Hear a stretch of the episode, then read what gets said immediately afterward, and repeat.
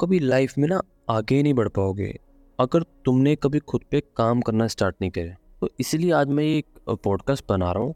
मैंने आज तक जो जो सीखा मेरी गलतियों से, मेरे लाइफ की जर्नी से, मेरे एक्सपीरियंस से, और उन सब चीज़ों ने मुझे हेल्प किया एक बेटर इंसान बनाने में। लाइफ में कोई भी एक दिन नहीं आता चेंज होने का। छोटे छोटे डिसीज़न लेने पड़ते हैं तुम्हें डेली तुम्हें एक बेहतर इंसान बनाता है, जो तुम्हें पावरफुल बनाते हैं तुम्हें लाइफ में हर चीज़ को अचीव करने लायक बनाता है।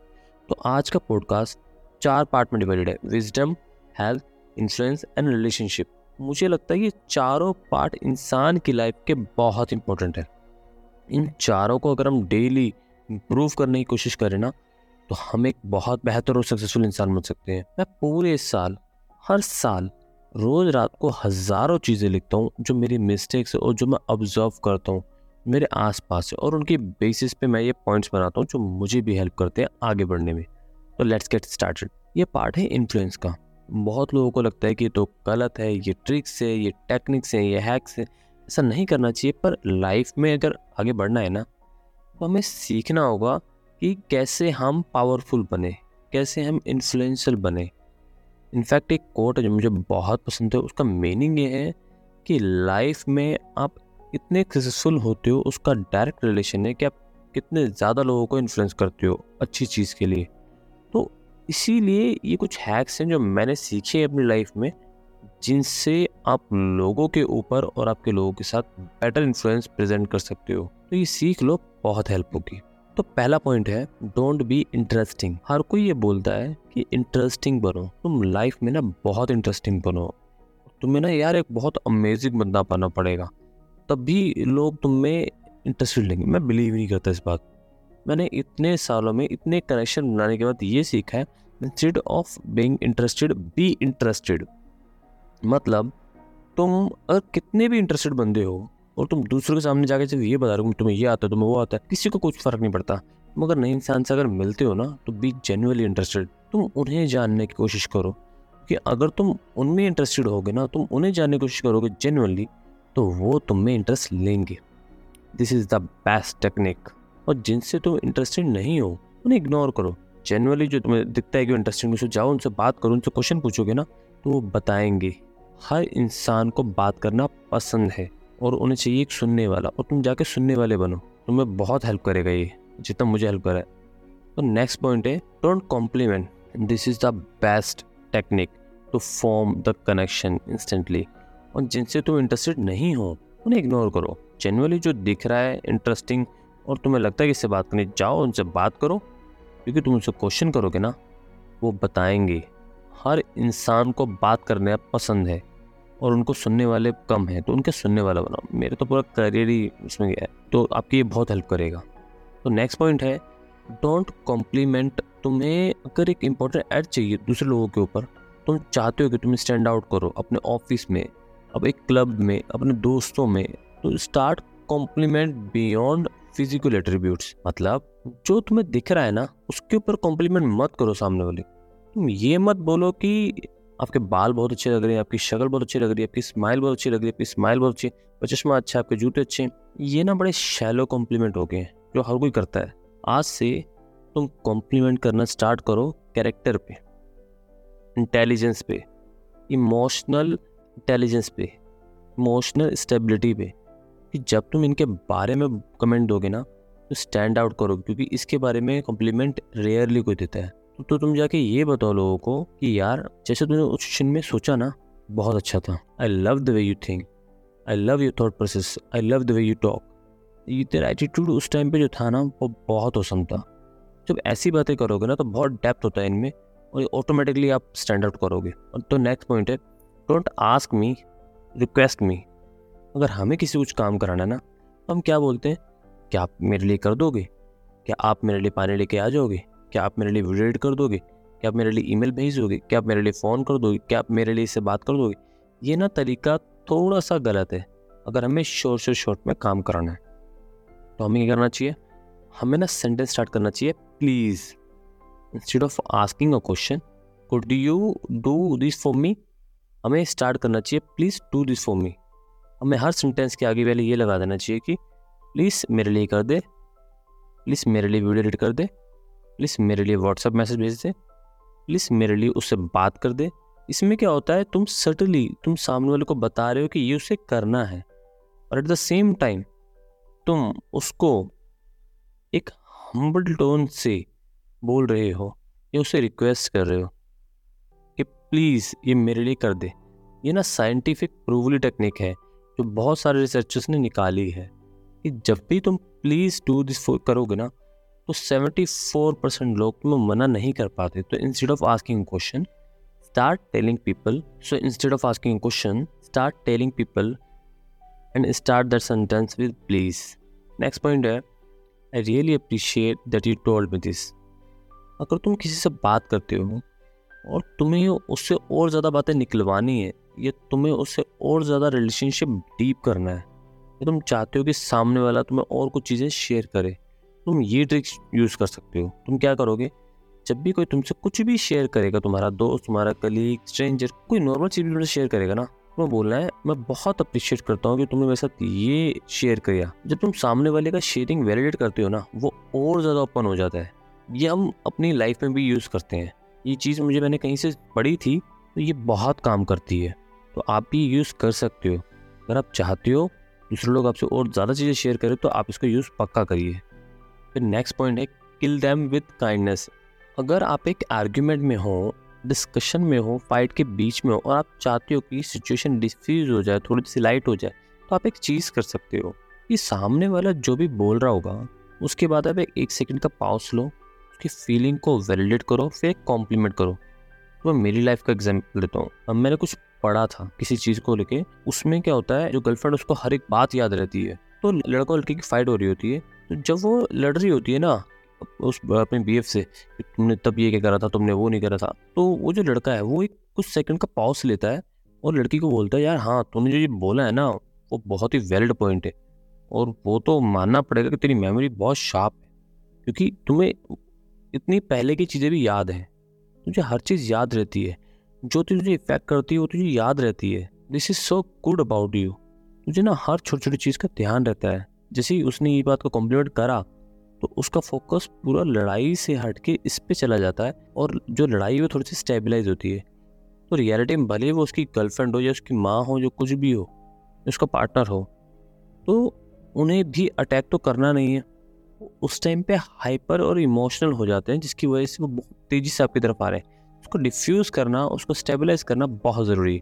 और जैसे आप ये करते हो और सा इंटेंशन जो उसको शिफ्ट करते हो, सामने वाला भी नॉर्मल हो जाता है। जो उससे आएगी जो कन्वर्जेशन है, वो नॉर्मली चलती है। तो आप भी ट्राई कर सकते हो it always work next point है ओनली रिमेंबर स्टार्ट और एंड एक क्वेश्चन है तुम सबके लिए। तुम्हें ये याद है, तुमने कल क्या किया था? आई एम श्योर मेजोरिटी लोगों को ये याद होगा कि कल या तो रात को क्या किया था? सुबह क्या किया था? क्योंकि मेजोरिटी लोग 90 परसेंट से ज़्यादा लोगों को ये याद रहता है कि उनका दिन स्टार्ट कैसे हुआ था और एंड कैसे हुआ था। अब तुम इस फैक्ट को अपने बेनिफिट की तरह यूज़ कर सकते हो। मान लो तुम किसी जॉब इंटरव्यू के लिए जा रहे हो। तो ट्राई करो, तुम या तो फ़र्स्ट एक दो कैंडिडेट्स में हो या फिर लास्ट एक दो कैंडिडेट्स में हो। तुम अगर एक बहुत ही इंपॉर्टेंट मीटिंग लेने जा रहे हो, या तुम फंड रेजिंग करने जा रहे हो, या तुम्हें पता है कि ये बहुत क्रूशल मीटिंग है तो या तो तुम एक डे के स्टार्ट में करो या फिर डे के एंड में करो। तुम्हें पता है कि तुम डेट पे जा रहे हो, या फिर तुम्हें किसी को इम्प्रेस करना है इसे मिलना है, या फिर किसी को फ़र्स्ट टाइम मिल रहे हो, आपको फ़र्स्ट इंप्रेशन देना है। तो ये ट्राई करो कि आप या वो डे की लास्ट मीटिंग हो या फिर डे की फ़र्स्ट मीटिंग हो, क्योंकि मेजोरिटी लोगों को वही याद रहता जो अपने या तो स्टार्ट में किया था, या तो एंड में किया था। और फिर वो उसके बारे में ज़्यादा सोच रहे होते हैं और उस चीज़ का इम्प्रेशन बहुत लंबे समय तक रहता है। तो इस फैक्ट को बेनिफिट के लिए यूज़ करो। ये पार्ट है रिलेशनशिप का। रिलेशनशिप ना सिर्फ़ girlfriend boyfriend husband wife partners के बीच में नहीं होती। रिलेशनशिप हर दूसरे इंसान के साथ होती है। एक स्ट्रेंजर के साथ भी एक बहुत ब्यूटीफुल रिश्ता होता है। मुझे लगता है कि रिलेशनशिप दो लोगों का इक्वल पार्ट है। और क्योंकि मैं कोशिश कर रहा हूँ मेरे रिलेशनशिप बेटर करने में तो मेरा इसमें ज़्यादा इन्वॉल्वमेंट है। और यही परस्पेक्टिव आपको भी रखना चाहिए कि आप एक बेहतर पार्टनर बनो ताकि सामने वाला ऑटोमेटिकली आपके साथ लेवल मैच करे और आपके रिलेशनशिप और बेटर हो जाए। अब ये सारे पॉइंट उसी बारे में कि कैसे आप खुद को एक रिलेशनशिप में बेटर बना सकते हो ताकि आपकी लाइफ का जो सबसे इम्पोर्टेंट पार्ट है और ब्यूटीफुल होता जाए। ये पॉइंट है डोंट कमांड एंड कंट्रोल हम हमेशा जब भी हमारे कॉलेज के साथ रहते हैं, हमें क्या लगता है मैं उसको ये बात बोलूँगा ये हो जाए। हम किसी को भी लीड करने की कोशिश करते हैं ना तो हमें लगता है कि ये मेरी बात सुनो, हो जाए। हम हमेशा ना कमांडिंग और कंट्रोलिंग मोड पे होते हैं। ना? हमें किसी से काम करवाना होता है ना, और वो रिलेशनशिप अच्छी भी चलानी है ना तो हमें कमांड और कंट्रोल मोड ना छोड़ना पड़ेगा। हमें क्वेश्चन एंड सपोर्ट मोड पे जाना पड़ेगा। फॉर एग्ज़ाम्पल अगर मेरा एक एम्प्लॉय है, और मैं उसे हर बार सिर्फ़ ये बोलता हूँ कि यार, ये सेल नहीं हो पाया, मुझे सेल करके दे। ये वीडियो अच्छा नहीं आया, मुझे वीडियो अच्छा बना के दे। अरे, ये करके दे, अरे, वो करके दे। तो हमेशा मैं कमांड कर रहा हूँ और सामने वाले को लगेगा, यार, ये क्यों बोलता रहता है? ये क्यों इरिटेट कर रहा है? तो इसलिए मैं ninety percent of the time questions पूछूँगा या सपोर्ट करूँगा। तो मान लो मुझे मेरी सेल्स बढ़ानी तो मैं उसे इंस्टेंट ऑफ़ गिविंग ऑर्डर मैं उसे ऑर्डर देने की जगह ये बोलूँगा कि, यार लास्ट मंथ की सेल ना अच्छी नहीं हुई थी बता कैसे बढ़ाए? मैंने क्वेश्चन पूछा कि मैं ऐसे बोलूँगा कि, यार लास्ट मंथ की सेल अच्छी नहीं हुई थी, इस मंथ अपन दोनों मिलके ऐसा क्या करें?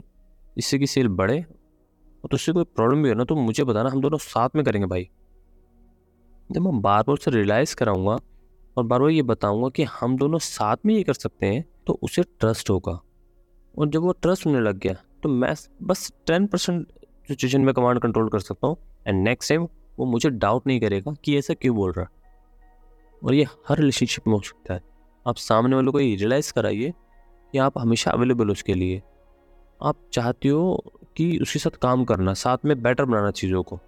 सिर्फ़ उसको थोपना नहीं कि तूने ये नहीं करा, तूने वो नहीं करा। क्योंकि जब तक सामने वाले को आपके ऊपर ट्रस्ट नहीं होगा, तब तक आप कमांड और कंट्रोल नहीं कर सकते रिलेशनशिप को। जब आप ट्रस्ट बना लोगे, तब आपकी रिलेशनशिप बेटर हो जाएगी एंड ऐसा ही सामने वाला आपके साथ करेगा। जब आप ट्रस्ट बना लोगे, फिर रिलेशनशिप बेटर हो जाएगी। ऐसे सामने वाला आपके साथ करोगे और आप उसके साथ करोगे, तब एक रिलेशनशिप बेटर बनेगी।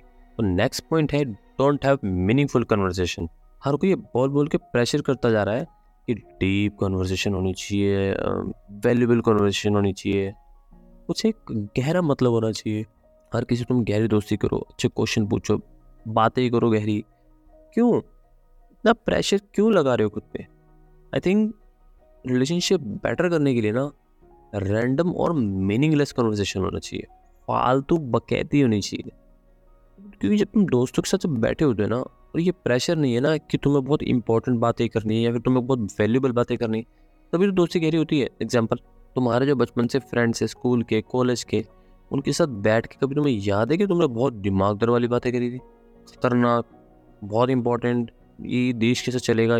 रैंडम से बकवास करते हो। तुम्हें ये नहीं पता कि आज तक तुमने कौन सी इंपॉर्टेंट बात करी और वो, वो इंसान भी इंपॉर्टेंट हो। बट वो सालों से वो जो तुम बकवास करते जा रहे हो ना उन बकवास के बीच में तुम लोगों का बॉन्ड इतना स्ट्रॉन्ग हो गया है कि आज तुम एक दूसरे के लिए सब कुछ छोड़ने के लिए भी तैयार हो। इतनी वैल्यूबल फ्रेंडशिप होती है। तो वैल्यूबल फ्रेंडशिप कैसे बनी? रैंडम मीनिंगलेस कॉन्वर्जेशन के साथ जहाँ पे तुम्हें सिर्फ़ मज़ा आता था। तो इस साल ना ज़्यादा मीनिंगलेस कॉन्वर्जेशन करो। क्योंकि उन मीनिंगलेस कॉन्वर्जेशन में ही बहुत सारी वैल्यूज़ हैं।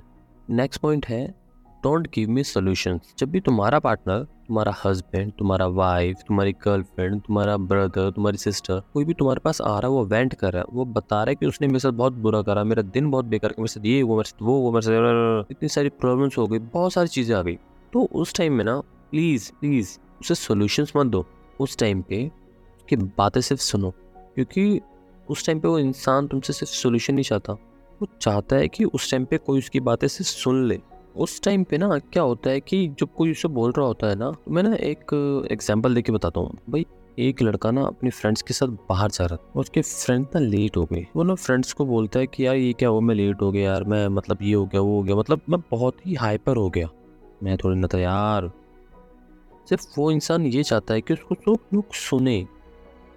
वो उसे बताना चाहता है किसी को कि वो किसी वजह से परेशान है, उसका कोई सोल्यूशन नहीं है। सिर्फ़ वो अपनी बातों को शेयर करना चाहता है किसी से। जैसे कि वो उसे उसकी बात सिर्फ़ सुनो, सुनना बहुत है। कई बार क्या होता है, उस बंदे को सिर्फ़ ये बताना होता है कि हाँ मैं इस बात पर बहुत गुस्सा हूँ, या फिर ये है। उसको ना सोल्यूशन देने की कोशिश मत करो। Next point stop saying to this women हम क्या करते हैं, यार, इतना टेंशन लेने वाली तो बात नहीं थी तो इतना टेंशन लेना नहीं चाहिए। तो जैसा फील नहीं करना चाहिए यार। फील दिस वे तो ये गलत सोच रही है, ये गलत फील कर रही है। हमें ये सब बोलना छोड़ना पड़ेगा बिकॉज़ हम कैसे डिसाइड कर सकते हैं कि उसे क्या फील हो रहा है? उसे कितना टेंशन लेना चाहिए? या ये कितनी बड़ी बात है, हम डिसाइड नहीं कर सकते। और जब भी हम ये बोलते हैं ना कि तुझे ऐसा करना चाहिए, ऐसा नहीं करना चाहिए, ऐसा फील नहीं करना चाहिए, उस टाइम पे टेक्निकली हम उसे बता रहे हैं कि उसकी फीलिंग्स की कोई वैल्यू नहीं है। वो जो समझाने की कोशिश कर रही है, हम उसे रिपेल कर रहे हैं। हम उसे समझने की कोशिश नहीं कर रहे। मे बी वो बात बहुत छोटी है बट उस टाइम पे हमें वो समझने की कोशिश करना पड़ेगा कि उसके लिए वो बात कितनी बड़ी है, छोटी है। तो stop saying to this woman and start understanding them in a better way ये सेंटेंसेस ना अपने डिक्शनरी से निकाल दो। अब लड़कों का पॉइंट हो गया। तो next point is all the women तो नेक्स्ट पॉइंट है नेवर क्राई अलोन ये हम सबको ना रूल बना देना चाहिए। हम सबके सारे रिलेशनशिप में हमारे सारे फ्रेंड्स के साथ ये रूल बना देना चाहिए कि हम लोग कोई भी अकेले नहीं रोएँगे। हमेशा हमें बोला जाता है कि अकेले बैठो, अकेले में रो वेंट इट आउट नहीं। जब हम रो रहे होते हैं ना, हम तब सबसे वीक होते हैं। जो वीकेस्ट होता है, हमें कोई एक साथी चाहिए होता है कंपनी चाहिए होती है। आप दोस्तों को बता दो या फिर जिसके साथ आपका रिलेशन है, उसके साथ वीडियो कॉल पे रहो कॉल पे रहो, फिर आप रो सकते हो, जिससे कि आपको एक साथ मिले। अकेले नहीं, साथ में बैठ के रहो। तो अगर आपके साथ ऐसा हो रहा है तो आप भी दूसरों को फ़ोन लगाओगे, वीडियो कॉल, ऑडियो कॉल या फिर जैसे भी आप तो अगर इस तरीके से आप किसी का साथ दे सकते हैं। कभी भी अकेले रोना कोई सोल्यूशन नहीं है। आपको उस टाइम पे उन्हीं के साथ उस कीचड़ में बैठना है। मान लो अगर कोई रो रहा है तो आपको उसी टाइम उसी के साथ बैठना है। वो किस कंडीशन में है, उसको समझना है। उसके साथ बैठना है उसी पॉइंट में। Don't try to fix them उस टाइम पे सिर्फ़ लेट इट बी और ये आज से रूल मैंने भी बनाया है, आप भी बना लो। नेक्स्ट पॉइंट है ट्रिकर्स आर गुड हमें हमेशा ये बताया जाता है कि कोई सामने वाला अगर आपको बहुत गुस्सा दिला रहा है या चिढ़ा रहा है ट्रिगर कर रहा है किसी बात पे तो बहुत गलत बात बहुत अच्छी बात है। बिकॉज़ ट्रिगर ना एक अपॉर्चुनिटी है इस पर आप सेल्फ रिफ्लेक्ट कर सकते हो, आप देख सकते हो कि यार, मुझे किस बात पर गुस्सा आ रहा है, मैं किस बात पर चिढ़ रहा हूँ? मेरा कौन सा सा चाइल्ड ट्रोमा है जो मुझे इस पर बहुत गुस्सा आता है? कौन सी सी चीज़ जो खुद में फिक्स नहीं कर पा रहा हूँ? या फिर मैं मैं मैं, या फिर खुद में फिक्स नहीं कर पा रही हूँ मैं जिसकी वजह से मैं हर बार चढ़ जाती हूँ या चढ़ जाता हूँ, ये अपॉर्चुनिटी है। जब भी कोई चिड़ होती है, उसके पीछे बहुत बड़ा रीज़न होता है कि वो बात हमें चुपती क्यों है? तो जब भी कोई ट्रिगर कर रहा है, वो एक अपॉर्चुनिटी है हम सबको खुद को सुधारने की। तो जो भी आपके आसपास लोग आपको ट्रिगर कर रहे हैं, उन्हें थोड़ा पास रखो, क्योंकि वो आपको एक बेहतर इंसान बनाने में हेल्प करेंगे। थोड़ा सा डिफरेंट परस्पेक्टिव है।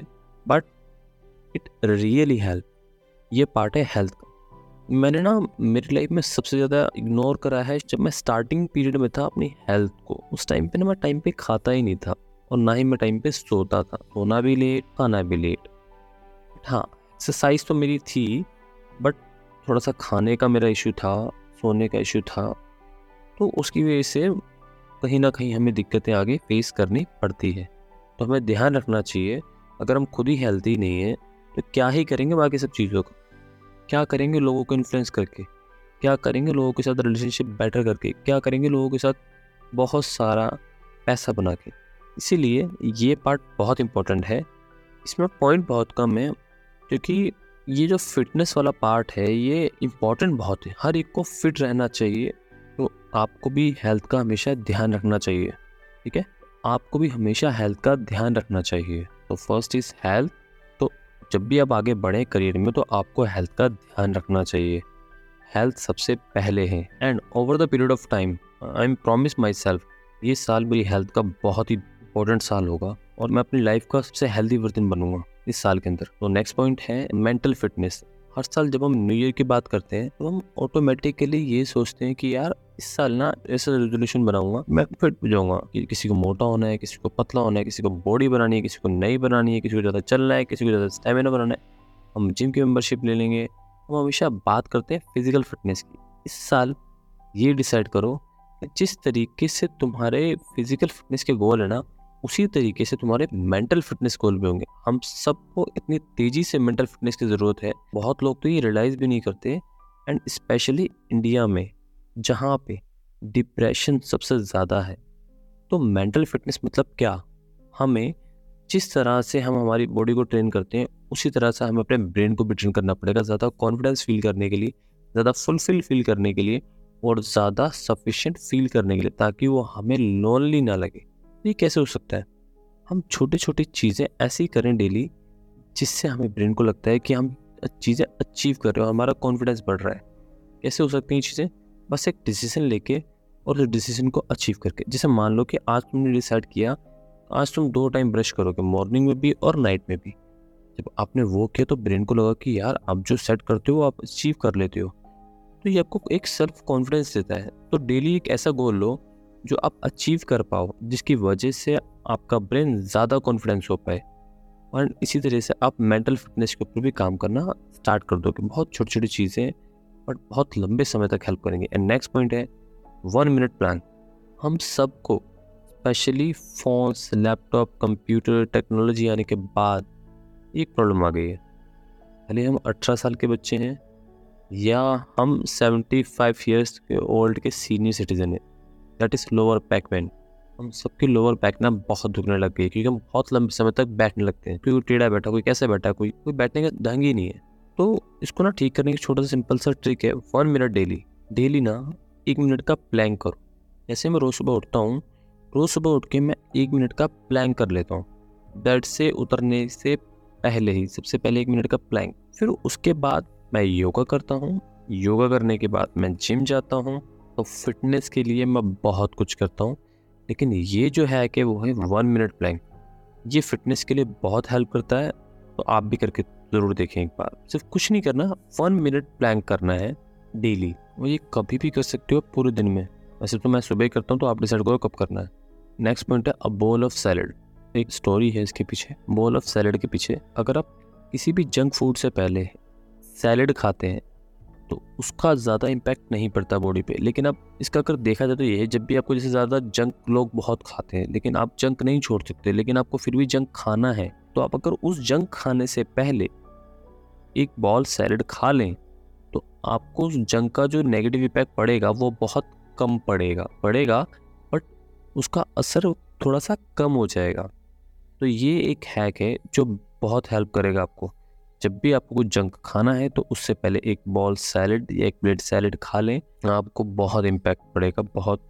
एक जंक फ़ूड खाने का जो नेगेटिव इम्पैक्ट होता है, वो थोड़ा सा कम हो जाएगा। ये पार्ट है विजडम पहले मैं कोई इतना ज़्यादा बड़ा या एक्सपीरियंस इंसान नहीं हूँ जो बहुत ज़्यादा विजडम दे सके। और मुझे ऐसा लगता है कि कुछ पॉइंट्स हैं जो मैंने सीखे ऑब्ज़र्व करे मेरे आसपास जो लोग हैं मुझसे जो मिलते हैं लोग जो मेरे माँ बाप ने सिखाया उन सबसे मुझे कुछ विजडम मिली है। वो मेरी एक, एक छोटा सा विजडम का ख़जाना बन चुका है जिसने मेरी लाइफ को बहुत बेटर करा है। और मैं वही शेयर करना चाहता हूँ आप लोगों के साथ ये पॉइंट है नीड्स वर्सेस वांट्स हमारे पेरेंट की जनरेशन। एक चीज़ बहुत अच्छे से आती है, जो हमें नहीं आती। वो है नहीं नीड्स एंड वांट्स को डिफ्रेंशिएट करना। जब भी मेरे पापा को मैं कहता हूँ कि, पापा, एक बेटर फ़ोन ले लो, कि आपके लिए बहुत बेटर होगा। लेकिन वो कहते नहीं यार, अभी इसकी ज़रूरत नहीं है। वो तो कि बेटर शर्ट ले लो, आप ये बेटर शूज़ ले लो, महँगे शूज़ ले लो। वो हमेशा मना करते हैं। हमेशा वो बता देते हैं कि उनकी ज़रूरत क्या है, उनको क्या ज़रूरत नहीं है। लाइफ में उनके लिए क्या अपग्रेड है और क्या इंपॉर्टेंट है। और ये ना हम लोगों की जनरेशन को इतना अच्छा से नहीं आता हम लोगों को क्या लगता है कि, यार, मेरे पास तो अच्छा फ़ोन ही नहीं है लेटेस्ट आई फ़ोन ही नहीं है, इसकी वजह से वो कंटेंट ही नहीं बना सकता। मेरे पास ना एकदम फुल फ्लेजर सेटअप ही नहीं है किसी चीज़ का। बढ़िया लैपटॉप नहीं है तो मैं एडिटिंग स्टार्ट नहीं कर सकता। मुझे ना बाइक चाहिए, वरना मैं ऑफ़िस कैसे जाऊँगा? नहीं छोटी छोटी चीज़ों पे ना हम कंप्लेंट करते हैं और हमें लगता है कि ये चीज़ नहीं होगी ना तो हम आगे का काम कैसे करेंगे? और वो चीज़ें सारी वांट्स होती नीड्स नहीं। तो हमें अपने पेरेंट्स की जनरेशन से सीखना चाहिए कि ज़रूरतों को और चाहतों को डिफ्रेंशिएट कैसे करें। नीड्स क्या होती है? वांट्स क्या होते हैं? इसलिए कि एक बड़ा सा पेपर लो, एक साइड लिखो नीड्स एक साइड लिखो वांट्स कौन सी ऐसी चीज़ें जो एकदम ज़रूरी है तुम्हें लाइफ में आगे बढ़ने में, जो तुम्हें चाहिए ही चाहिए? जो होनी चाहिए, नहीं तो उसके बिना कुछ नहीं हो पाएगा। एंड देन एक साइड वांट लिखो, अगर ये होता तो बेटर होता। कौन कौन सी चीज़ें हैं कि अगर ये होता तो बहुत बेटर होता। इन दोनों के बीच में डिफ्रेंशिएट करना सीखो। मैं मेरी लिस्ट बनाता हूँ, तुम उस लिस्ट को देख के अपनी लिस्ट तैयार करो। मैं मेरी लिस्ट बनाता हूँ तो अपनी लिस्ट बनाओ। नेक्स्ट पॉइंट है माई रेड फ्लैग्स हर साल ना हम क्या करते हैं, हम दूसरों में रेड फ्लैग ढूँढने की कोशिश करते हैं कि इस लड़की में ये रेड फ्लैग है, इस लड़के में ये रेड फ्लैग है, इसमें ये रेड फ्लैग इसमें ये गंदी बात है, इसमें वो गंदी बात है। पर हम खुद के अंदर क्या रेड फ्लैग्स हैं वो नहीं देखते। इस साल डिसाइड करो कि हम दूसरों के बारे में कोशिश करने से ज़्यादा, दूसरों के बारे में रेड फ्लैग्स निकालने से ज़्यादा, खुद के अंदर ज़्यादा रेड फ्लैग देखेंगे उसको सुधारेंगे। उन रेड फ्लैग्स को ग्रीन करेंगे। जैसे कि मैं खुद का एग्ज़ाम्पल देता हूँ।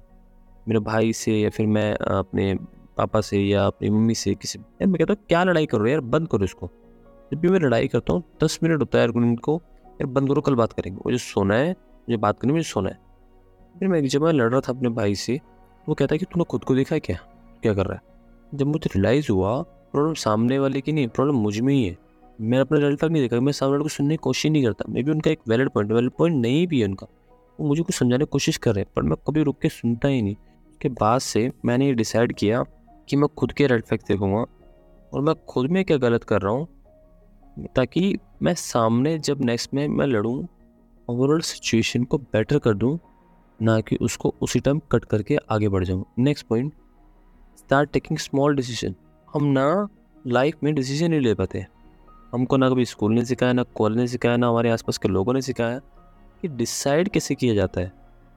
ये पता है जिनको ट्रेन कैसे करा जाता है? हमारे लाइफ में जब भी बड़े डिसीज़न होते हैं, हम कंफ्यूज हो जाते हैं। ये सही होगा, नहीं होगा, लेना है, नहीं लेना है, पता नहीं क्या करना जब हम लोगों से पूछना चालू कर देते हैं, हम सबके बीच में कन्फ्यूज़ हो जाते हैं।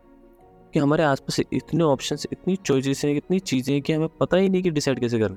इनफैक्ट एक सर्वे था कि 86 परसेंट जेंजी को मेन्यू इनसाइड ही। है मतलब हम जब रेस्टोरेंट में जाते हैं मेन्यू कार्ड देखते हैं तो हम मैं क्या मैं क्या ऑर्डर करूँ? पता ही नहीं क्या करूँ? इतने सारे ऑप्शन है। हर किसी के साथ ही होता है। तो आज से ना छोटे छोटे डिसीज़न लेना स्टार्ट करो। मैं कौन से कलर के कपड़े पहनूँगा? मैं कहाँ जाऊँगा? मैं क्या खाऊँगा? मैं किस रेस्टोरेंट में जाना है? इतने सारे वीडियोस में से, इतनी सारी मूवीज़ और टीवी शोज़ में से मैं देख, क्या देखूँगा? कंफ्यूज मत हो। जो भी हो, वो डिसाइड करो। क्योंकि जब तुम छोटे डिसीज़न लोगे जब तुम्हारा जो ब्रेन है, वो ट्रेन होगा बड़े डिसीज़न के लिए। और लाइफ में बड़े डिसीज़न तुम आराम से ले सकोगे। अपने ब्रेन को ट्रेन करना स्टार्ट करो। तो नेक्स्ट पॉइंट है लेस देन वन मिनट इस साल ये डिसाइड कर लो कि किसी भी चीज़ को करने में अगर एक मिनट से कम लगता है तो वो उसी टाइम कर लो। क्योंकि जो एक एक मिनट की चीज़ हम पेंडिंग कर देते हैं ना प्रोकेस्टनिस करते अरे कल कर लूँगा, अरे कल कर लूँगा कर लूँगा, वो होती ही नहीं और एंड में जाके वो बहुत सारी हो जाती है। एंड फिर हम रियलाइज़ करते हैं, यार, कुछ भी नहीं हुआ। मैं एक एग्जांपल देता हूँ। पहले ना मेरी मम्मी मुझे बोलती थी कि, यार मोबाइल का रिचार्ज करा दे इंटरनेट रिचार्ज करवा दे। पापा बोलते थे कि इलेक्ट्रिसिटी बिल भर दे सिलेंडर की बुकिंग कर दे। ना मैंने कहा, कर दूँगा यार, हो जाएगा। फिर मुझे ना अपना खुद का ब्लड टेस्ट कराना था। मुझे पता है कि ब्लड टेस्ट कराने में भी ज़्यादा टाइम नहीं लगेगा। फिर मैं सोचा हाँ कर दूँगा कर दूँगा।